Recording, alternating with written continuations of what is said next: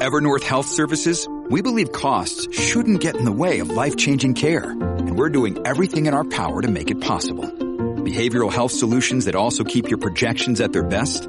It's possible. Pharmacy benefits that benefit your bottom line? It's possible. Complex specialty care that cares about your ROI? It's possible. Because we're already doing it. All while saving businesses billions. That's Wonder made possible. Learn more at evernorth.com slash wonder. With us this Sunday morning is retired Congressman Peter King. So many things happening in the world. Uh, Congressman King, what the heck is going on? Well, first of all, John, I can't be retired if I'm working for you. There's always something going on. So thank you very much for that. Actually, to me, the main thing that's going on, John, it's really tragic. It's what happened in Israel. As we know, the attacks last week were absolutely disgraceful, uh, horrible. In many ways, the worst since the Holocaust. Uh, to see young children, babies, women, senior citizens just killed for no reason other than to terrorize them.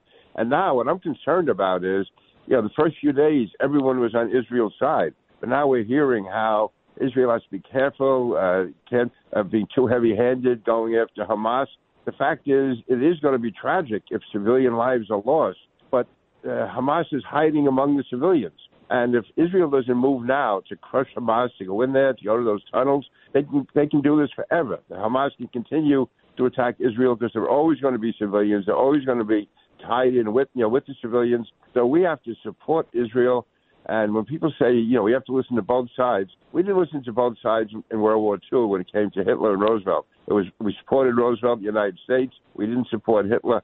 And I see this being the same thing now. What Hamas did is equivalent to what the Nazis were doing, and these demonstrators who are demonstrating for the Palestinians, for Hamas, and against Israel. There's a lot of anti-Semitism there, anti-Americanism there, and we have to stand with Israel. And it's going to be tough. It's going to be tough in the days, weeks, and months ahead. This is not going to be easy. Going in there trying to ruin the way, the way I look at it, some of these terrorists were given weapons by somebody, were given cash by somebody. They got sophisticated weapons that they found someplace. It could be the weapons from Afghanistan, and they're given. I'm sure they were paid to go in there and just kill people which is it's not a war because soldiers fight soldiers. They were out there just killing people. And killing people for the sake of killing them. I mean, there was no objective other than to terrorize. And I believe Iran was behind the whole thing. And also, you're right about the weapons from Afghanistan ended up there. And John, what makes it even what adds to this is the fact that the Republicans in Congress don't even have a Speaker of the House when it's essential now that we be voting on matters involving Israel, that we'd be sending aid to Israel, and yet we can't even elect a speaker. And to me, uh, the removal of Kevin McCarthy, whether people support him or not, he was the speaker. You can't be removing people, and it was never done before in the history of the country, just because you have some kind of a policy disagreement on that issue, especially when you have no one to take his place. This is irresponsible. It makes the Republicans look bad, and uh, we should be united. And also, I think it was wrong for President Trump be criticizing. Uh, what, I mean, the common sense Republicans. What should be the strategy? How they should handle those eight people? Any uh, any idea? You mean as far as the speaker you're talking about? Yes, uh, uh, how to handle them in the future? They have they they uh, have eight crucial votes. Uh, we, they have to they have to get behind someone. They have to find someone, and maybe someone who doesn't have like a long term future ahead of them.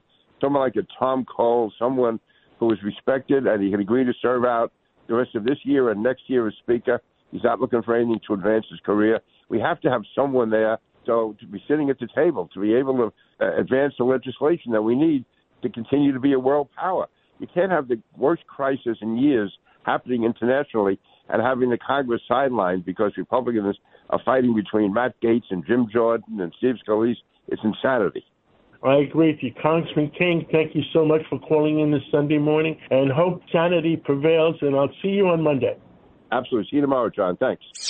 With us today is uh, Paul Zuber. He's Executive Vice President of the New York State Business Council, representing over uh, 3,000 businesses in uh, New York State. Paul Zuber, give us an update. Where the heck we are? There's such turmoil, turmoil in almost everything. Give us an update.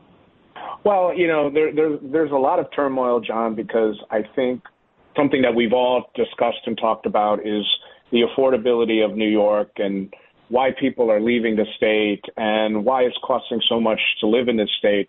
And I think from the Business Council's perspective, uh, one of our major concerns has been the direction the state has been taking on some of the climate legislation that's been passed over the last uh, several years. Um, we, as an organization, are not opposed to renewables. We support renewables. We think renewables should be part of the system. What we're concerned with is there is a complete lack of transparency to the public as to actually what the costs will be for the public as we move to this transition. And it's not just with renewables in terms of wind and solar. It's also with, you know, electric vehicles and how much are they going to cost and how much is it going to cost to businesses and consumers. Um, so it's, it's a real issue and, and we're decided to put together a campaign to kind of inform the public so the public can make a decision based on facts rather than decisions based on rhetoric from both sides of, of the debate.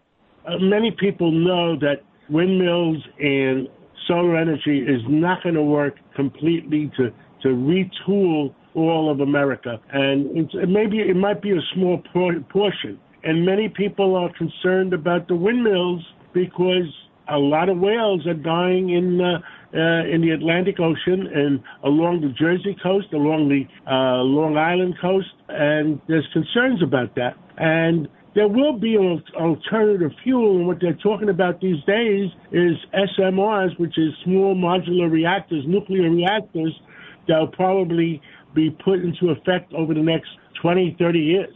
I think, John, uh, the, the problem that we see with what the state is doing is we can build out renewables without necessarily having to take current energy sources offline.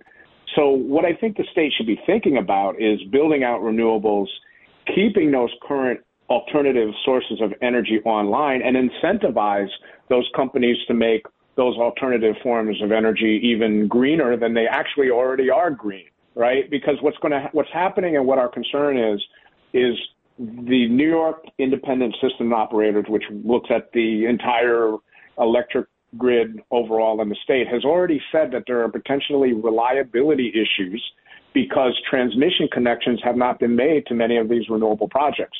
So why are we even thinking about taking some of these things offline before we build out our renewables and we know exactly what type of capacity we have?